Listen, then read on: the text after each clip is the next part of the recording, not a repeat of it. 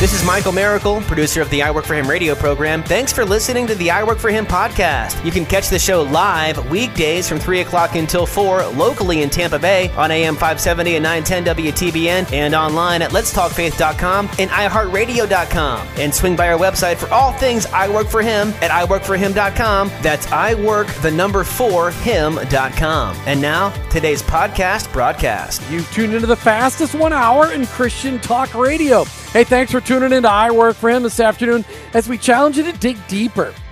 Dig deeper in your ministry, in your workplace, because your workplace, it's your mission field. And in that mission field, you and me, we may be the only Jesus our coworkers and employees may ever meet.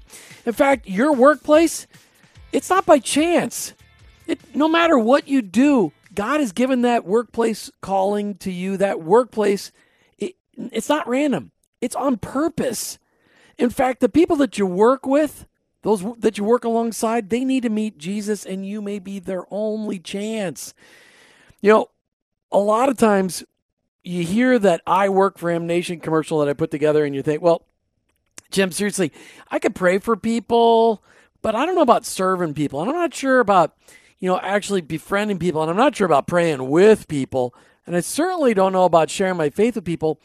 You know, I could try that whole excellence thing, but you know, the I Work Him Nation is so literally aligned with the Love 2020 commitment. And Love 2020, you can find out more about it online at love2020.com. It is, or is it org? All of a sudden, I'm draw, drawing a blank. Well, you know what? Let me just bring on. Let me just let me just stop that. I'll stop pontificating and just say, listen, you and I, we need to take our workplace ministry seriously. We got Kathy Branzell on the line from Love 2020, and she's going to help us talk about what's going on with Love 2020. Kathy Branzell, welcome back to I Work for Him. Hey, Jim, thanks so much. Yes, it's love2020.com. I don't know why I just all of a sudden, you know, sometimes because I quote so many websites, all of a sudden I started doubting myself and it was embarrassing. All right, all right. Uh-huh. Before before we get into the depth of our conversation, I really want to know how last week went. Obviously, you're not feeling so hot because you've been traveling around the country on behalf of the National Day of Prayer last Thursday, which was incredible. Talk about it. Yeah. Yes, uh, we are so grateful. Had a great week last week, but ran around in the rain. Um, stood out in the rain on Thursday and Friday in Washington D.C. But what a what an amazing day! The National Day of Prayer. We are grateful for the tens of thousands of groups. We're we are still counting numbers. We want you know numbers of events that we can actually count. I'm going to ask people if you're listening and you attended or you helped put together a National Day of Prayer, uh, of Prayer event last Thursday, let us know on the website at nationaldayofprayer.org. Um, tell us your story. Send us your picture. We know last year there were over 42,000 prayer events on the National Day of Prayer. So that means there were millions of prayers lifted up for our nation, for people's communities, for one another on the National Day. And we want this to be a lifestyle. And and I know that people talk doom and gloom, but I believe that America's best days are ahead of her because millions of prayers were lifted up on behalf of our nation last year or, or last week and we pray to a God who hears our prayers and answers Mhm. our prayers. So so excited. The national observance was beautiful, and um, was just so privileged to be there again and be a part of this incredible day and organization. I got to go to the Tampa Bay Prayer Brunch, which uh, uh, it was Lee Strobel came and spoke. There was a thousand people in the room. It was phenomenal. It was great. It wasn't brunch though. I was expecting pancakes and bacon, and it was chicken salad. I mean, that's not brunch food, but other, other than the healthy food, everything was healthy. It was. Oh no, that chocolate cake that wasn't healthy. But the, they brought up seven or eight different civic leaders, including the mayor of Tampa, and they all prayed, and they prayed for our country, and they prayed for the individual parts of our country. It was it was a moving event. It was phenomenal. It was great to be part of it. So in Washington D.C., where you were at for the National Day of Prayer. How many high level administrative people got involved? Did, did you get the vice president or the president? Um, we know that there was there were actually two events that took place at the White House. Um, he had uh, prayer and ministry leaders there on Wednesday night, and there was uh, prayer and uh, with prayer and ministry leaders on Thursday also. And then, of course, the event in the Rose Garden, but I'm not counting that one um, too. But specific times of prayer, specific times of scripture on Wednesday night and Thursday in the White House. And we know, you know, there there is um, daily Bible study going on at the White House. We know the um, Congressional Prayer Caucus um, meets and prays before every session, and so there there is there are great things going on in Washington D.C. And I continue to ask people to bless to pray for their government officials all the way mm-hmm. you know mm-hmm. do you know I always ask people, do you know who your congressional representative is? Can you name them by name, your senator and your congressman? And then if so, are they married? Uh, do you know their spouse's name? Do they have kids? Do you know their background? Do you know um, what committees they're on? Pray for them. Your governor, your school boards, you know, your superintendent, all these people that are out there as public servants, we need to be praying for them. You know, and really, that whole prayer lifestyle is part of the Love 2020 movement. It, it, that that right. prayer, care, share lifestyle. It, when we start to pray, things start to happen. And what I've seen, the most amazing thing in my own life is that the Lord starts to shape my heart to see people the way He sees them. Instead of me getting my whole uh, prayer list answered, He starts to help me see things with His perspective. And, and Love 2020, bringing that authentic touch of Christ to the workplace, showing that love, being a person of excellence, and showing that love in the workplace, that's going to transform our country if we're unified yes. in this effort. Absolutely. Revival can start in the workplace. I absolutely believe that. And also, you know, and, and prayer changes things, but prayer changes you. And so I totally agree with what you're saying. And this whole idea of understanding that whatever you're doing, if you're an accountant, if you're running a radio show, if if you're a, a custodian, if you're a congressman, whatever it is, you are working out your God ordained destiny. What you're doing matters. The kingdom come will be done. And that is good enough reason not to hit the snooze alarm in the morning. Hmm. Jump out of bed and get out there and do it. You know, every time we do a Love 2020 show, and we've done lots of them, you bring on amazing guests, people that understand and embrace the Love 2020 message, bringing that authentic touch of Christ to our workplace across the nation, reaching 150 million people in our workplace by 2020. You've got a fantastic guest to introduce to our audience today. Yeah, so Tim Eldred and I go way back. He was with me last week in Washington, D.C. He is a member of the National Prayer Committee, which is the parent ministry of the National Day of Prayer. And uh, we're in Washington, D.C. together every year uh, for the observance. He's a great servant. And um, I'm excited to introduce you and your listeners to Tim because he is out there encouraging and equipping the next generation to be in ministry now. So I'm not talking about youth ministry. I'm talking about youth in ministry. And, you know, because he asked the question if nothing were standing in your way, how would you transform the world? And he is across the globe. He's out of the country more than I am. He travels all over the world making waves. And I will let him explain that to you, but he is my great friend. He is a servant of the Most High God. He's an author, and he loves young people. And this is my friend Tim Eldred from Tim Endeavor El- Ministries. Tim Eldred, welcome to I Work for Him.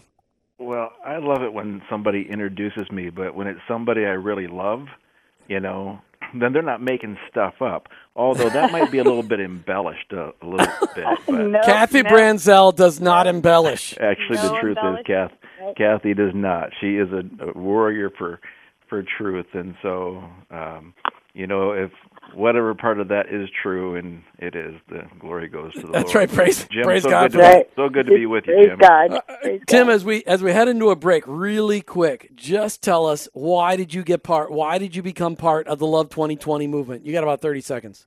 Well, you know, it comes down to basics, Jim. Prayer, care, share. I mean. First of all, we've been part of Mission America for a long time and their initiatives, and so the Love 2020 just resonates for going back to going back to your your your, title of your show, Jim. I work for him. We we've got to stop separating sacred from secular. And Love 2020 does that. It brings us all under one umbrella into a simple way that the body of Christ can come together and really bring the gospel to communities. And we're thrilled to be part of that and partner with Love 2020.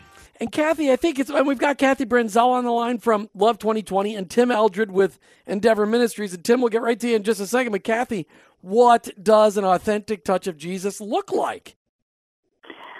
It is a Christ follower who just every day along the way is praying, is caring, is sharing the love and the message of Jesus Christ. It's that you know a need and you go and meet it.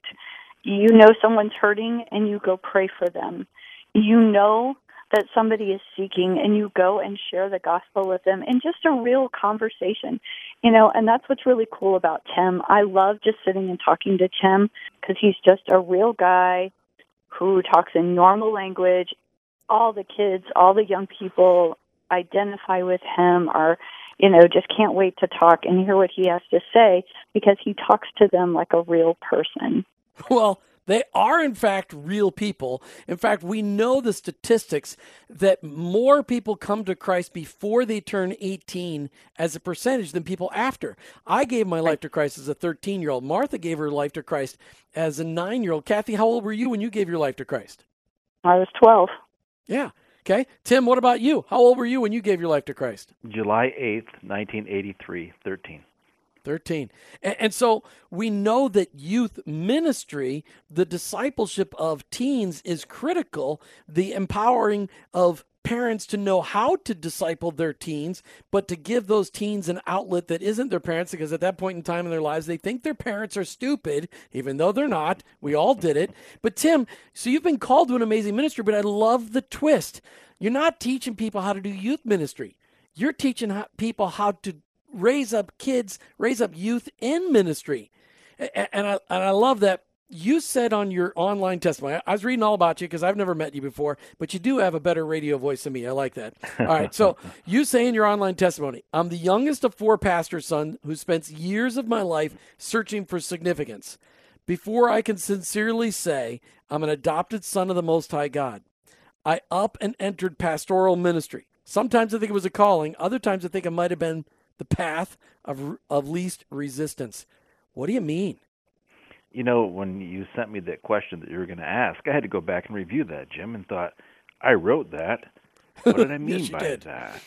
And so I've been thinking about that this morning on a flight. Um, and th- that's plagued me because I did grow up in a great home with amazing parents who served the Lord and loved the Lord, and the youngest of four pastors' kids. And I was raised in church.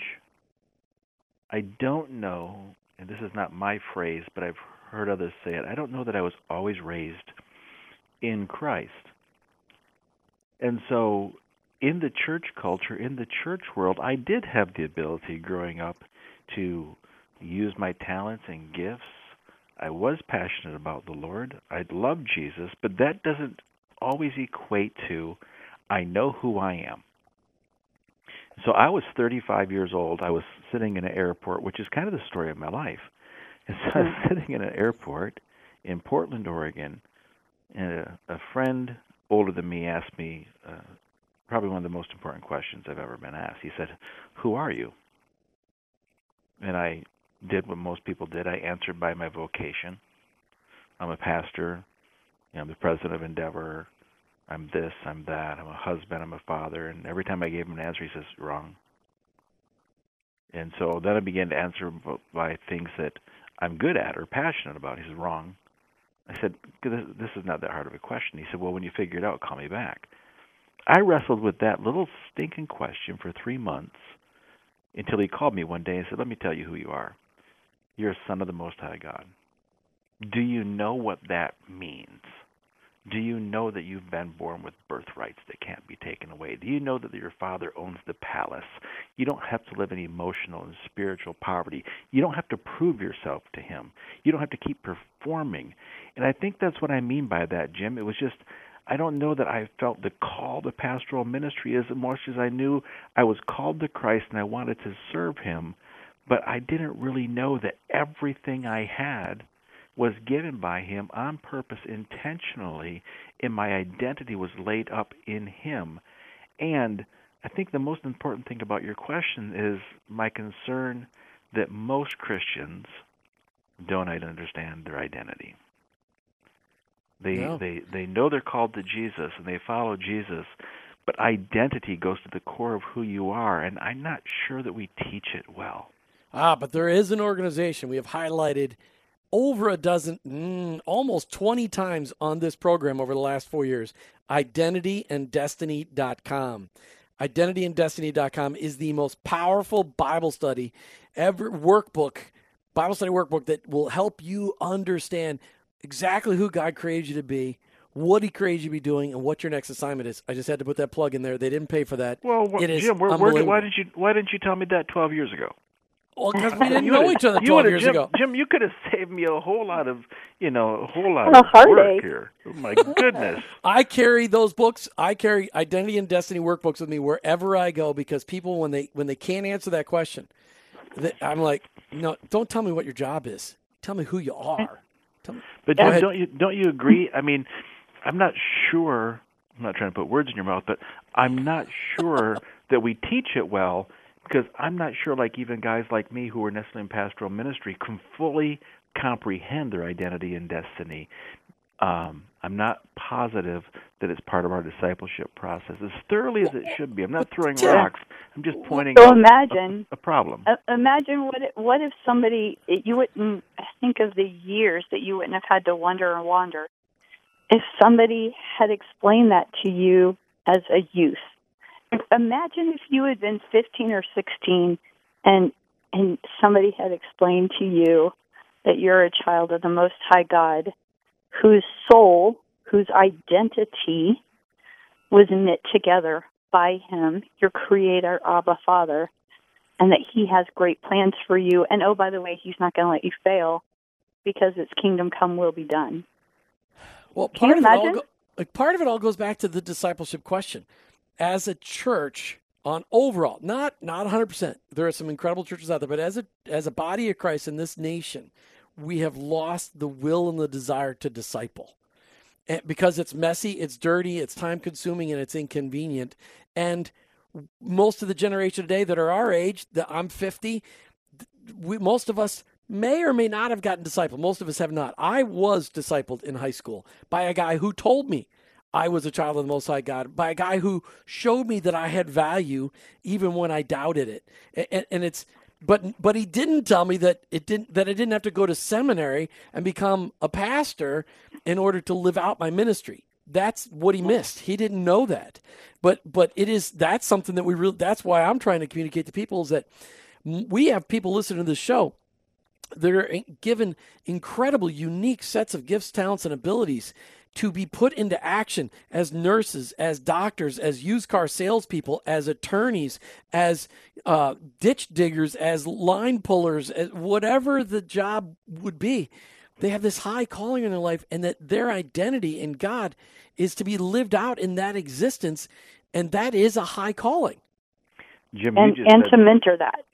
Right? And everybody has something to offer the next generation or their next door neighbor. And so to mentor that, you were so blessed to have a mentor. And, you know, and bringing it back around even, I mean, that's part of what Tim does and Endeavor and in Making Waves. He encourages young people, before I jump the gun here, but to, to go and find a godly mentor. Everyone has the ability to mentor somebody else and to bless someone else and with their story and with their faith. Well, that's why I didn't mean cut you off, Kat. That's why I'm so grateful, Jim, for that God did allow me to wrestle with it for so long. And you said something a minute ago that just really struck me that I've honestly never thought about. You talked about your mentor in high school who didn't tell you that you had to, or did tell you that you had to go to seminary or Bible college in order to live out this this this ministry, this passion, this new this new faith. And um my father's an incredible man. He's an evangelist. He was an, he was a great pastor. He's retired now, although he never really is retired. And um he he gave his life fully to the Lord at age 38. And he owned a pretty lucrative successful business at the time. But his pastor only knew to tell him that to really now accept this call on your life, you have to go to Bible college and seminary. When realistically, he might have had the most effective ministry ever in his business um, mm. before he went to pastoral ministry. I'm not questioning his decisions or God's call, but no one ever told him that right now, right where you are, God has an amazing plan for you to use your gifts and use your abilities. And um, regardless of vocation or prestige, I mean, what you do is an act of love and worship before God. And as I said in the beginning, Jim, we've got this two tiered model for too long of sacred and secular. And we do the same thing to students when we say, and sometimes I even hate to use the words youth in ministry because the word ministry has a connotation of, oh, youth pastor, oh, pastor, oh, this, oh. And so we have inadvertently defined ministry as something that doesn't necessarily look appealing. And and when we tell students God is calling you to so we're using different language to transform your world, to well, I, make a difference, to it's all ministry, but right. we're telling them they can do that today, not someday. Live out live out your love for Jesus. Absolutely. Uh, and, and it, it is an incredible calling in our lives. But to understand that, you know, the Bible, most of the people we read about in the Bible, they were not priests, they were not prophets, they were people in the marketplace, and God used those people in the marketplace. In fact, most of the prophets we read about, they were in the marketplace, they had a prophetic calling on their lives. Tim, talk about Endeavor Ministries. What is this all about? Well, first, I just want to add my endorsement to the Fuller team and Kara Powell and her team's book on, on growing your church young, Jim, and um, their research and what they've done. Um, uh, it, there's a lot of us. When you say surprised I didn't write it, there's a lot of us. The Holy Spirit is speaking to a number of people, and um, it's a hard shift to make. And so, what's interesting about Endeavor is that it's been around a really long time. We are considered um, by really church historians to be the father of what we call youth ministry today. Started 136 years ago in Portland, Maine. A pastor who was struggling with the same issue we are struggling with today. Young people were walking away from their faith and walking away from the church at about the age of accountability, which was much younger than now than it is today. And so he uh, he prayerfully created a strategy, based around a couple real simple principles. The first one's this. He told these 57 students on a Sunday afternoon, I believe you can make the same level of commitment to Jesus Christ as adults can. And a lot of times we go, Amen, that's right. I believe that too. Okay, well, we got to put our money where our mouth's at there. And so he said, Therefore, I promise to never do anything for you in the church you can learn to do yourself. Now, with that being the foundation or the father of modern youth ministry, the apple has fallen a long way from the proverbial tree, Jim. Never do anything for young people in in the church they can do in themselves. So that's where youth ministry got its roots. How do we return? How do we get back to? So 12 years ago or 13 years ago, I was asked um, to join the Endeavor team and give it leadership and see if we could bring some more life and vitality or resurrect it. And um, uh, I, I just clearly said, no, I, I can't. You know, resurrection is not something I can do. Um, but I think what we could do is we could extract the DNA. We could go return to our roots. We could see what God has positioned and preserved in the Endeavor movement that could be beneficial to the desperation the church is feeling today. And it's only by God's grace that 12 years later that the principles of youth in ministry, which is how we measure and um, qualify, quantify youth work, um, are being adapted by churches all over the world. It's a blessing. Uh, I mean, it is a total paradigm shift. I mean, it's throwing the whole church on its head. But really, it's not just our youth that need to be trained in ministry. I mean, that's the the issue is in, in the church today.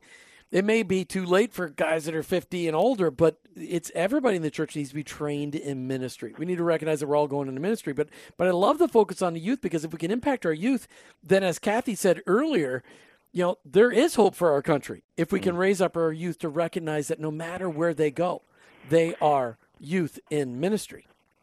The struggle, and I'm on location um, in South Florida at a church right now um, working with um, their children's department youth department, helping them restructure. And we just came out of a meeting five minutes before I jumped on the air with you, and I ran into the same question that I run to uh, week after week, country after country, is but how do we disciple young people when the last couple generations of those responsible for it have not been discipled?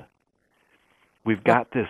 We've got a, a huge gap between those who are I mean, this generation Jim, is screaming and begging for higher expectations and greater accountability.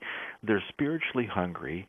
They're looking to the church, but they don't find the church relevant, or they've already mm. checked out of the church, and they're looking to a generation that, and this is no one's fault. We don't want to cast, you know, cast lots or throw stones at people here, but inadvertently, you've said it, so I'm going to blame you for saying it. We, we we haven't put an emphasis on discipleship, and so now we're trying to lead people across a road that some of us had never crossed. Right. Which goes fact, back to my story earlier in the interview.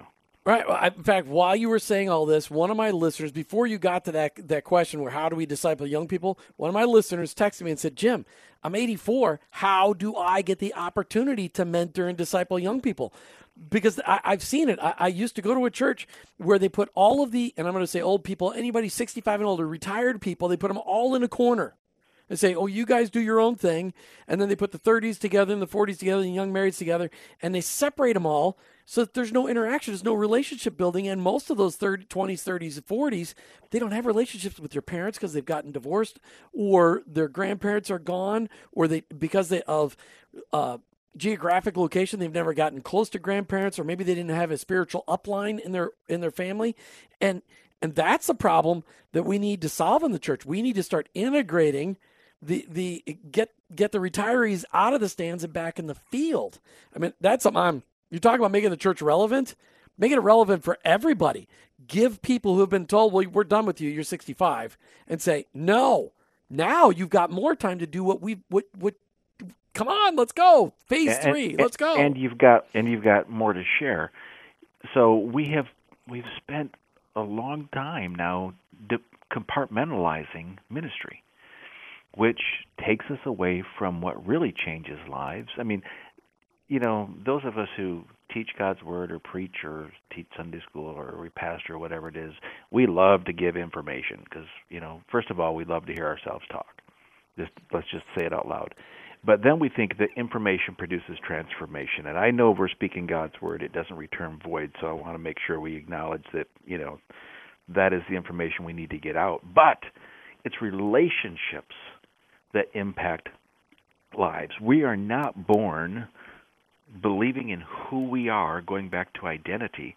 It is bestowed upon us in relationship. That 84 year old listener, that 60 year old sitting in a pew, or whoever it might be, there is a generation who is waiting, and I, our church structures aren't set up to integrate the 84 year old with the 14 year old young lady who really aspires to the values and the characteristics of a builder generation but doesn't have a bridge to cross in order to connect with them and also right. feels like the very things I want, no one's showing me how to do. How do we create that intergenerational, interconnected bridge and tear down the compartmentalization of youth ministry without tearing down those who are, feel like they're called to youth work? Because we don't want to do that either.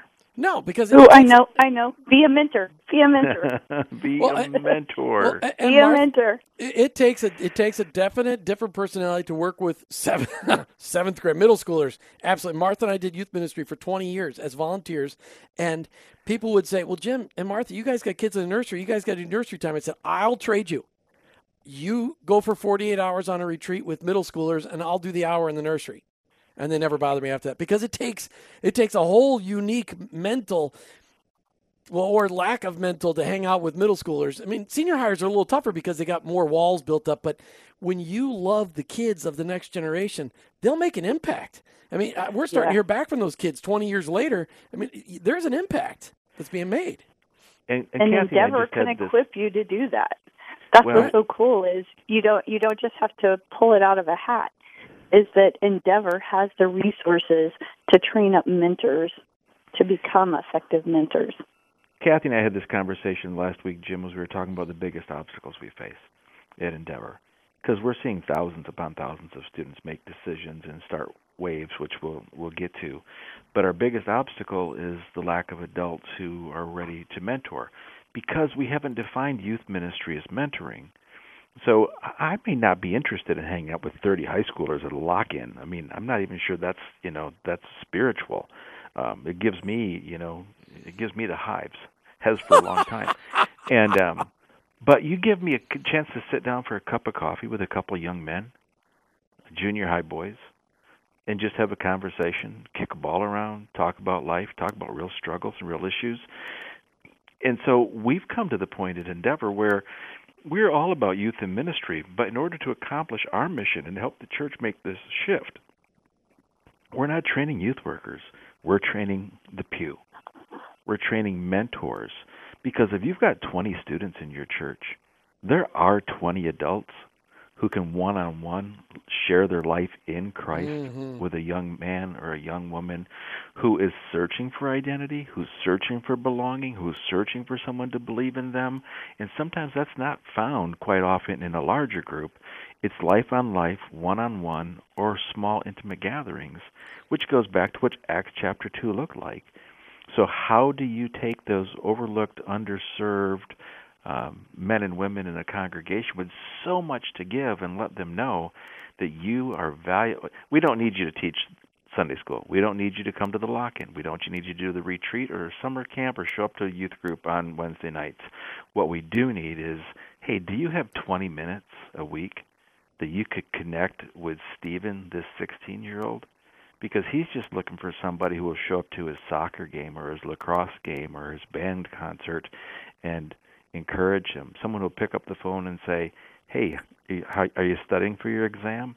Hey, I heard um, you're having some relationship troubles. Hey, did you know I pray for you every day? Hey, if you need something or somebody to listen, I- I'm so, right here." So let me ask you this question, Tim. When Endeavor Ministries gets the opportunity to come alongside a church and, and, and shift the paradigm from having youth ministry to training youth in ministry, what happens? First of all, let me just tell you that that's not as daunting or scary as it might sound to people listening, because it's a mind shift. It's it's a, it's, it's a mindset. Because once you change your mind, the model and the method they, they they take care of themselves. So the very thing we're talking about is young feeling young people feeling engaged and that's the word we work with churches to to embrace how do we fully engage youth in the life of the work of the church as the church so what you begin to practically see is the youthfulness of the church in center stage and i mean center stage young people are doing the roles and the jobs and the tasks that adults are modeling first of all and then mentoring them and then mobilizing so you can't mobilize what you don't mentor, and you can't mentor what you don't model. So we're asking churches, hey, make a list of everything that gets done in this congregation. Make a list of every student you've got. And then connect them to a, an adult who can help them learn to do that. That's the first step. The second step is to begin to ask the question that Kathy graciously mentioned that we ask students if nothing were standing in your way, now that we've given you a chance to learn skills and put them into practice and hone your talents, if nothing were standing in your way, how would you transform your world? What would you do? Which creates another question. So, how can I help you? Now, hey, that's a great idea. We'll plan an event. No, no, that's your ministry.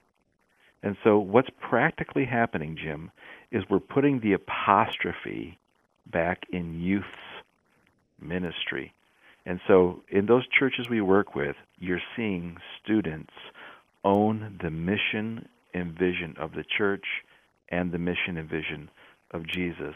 but they're doing it in very practical ways, not compartmentalized ways, where they actually own the ministry. It's their mission, it's their cause, it's their concern, it's their passion, it's their problem to solve, and adults are rising up and coming alongside of them.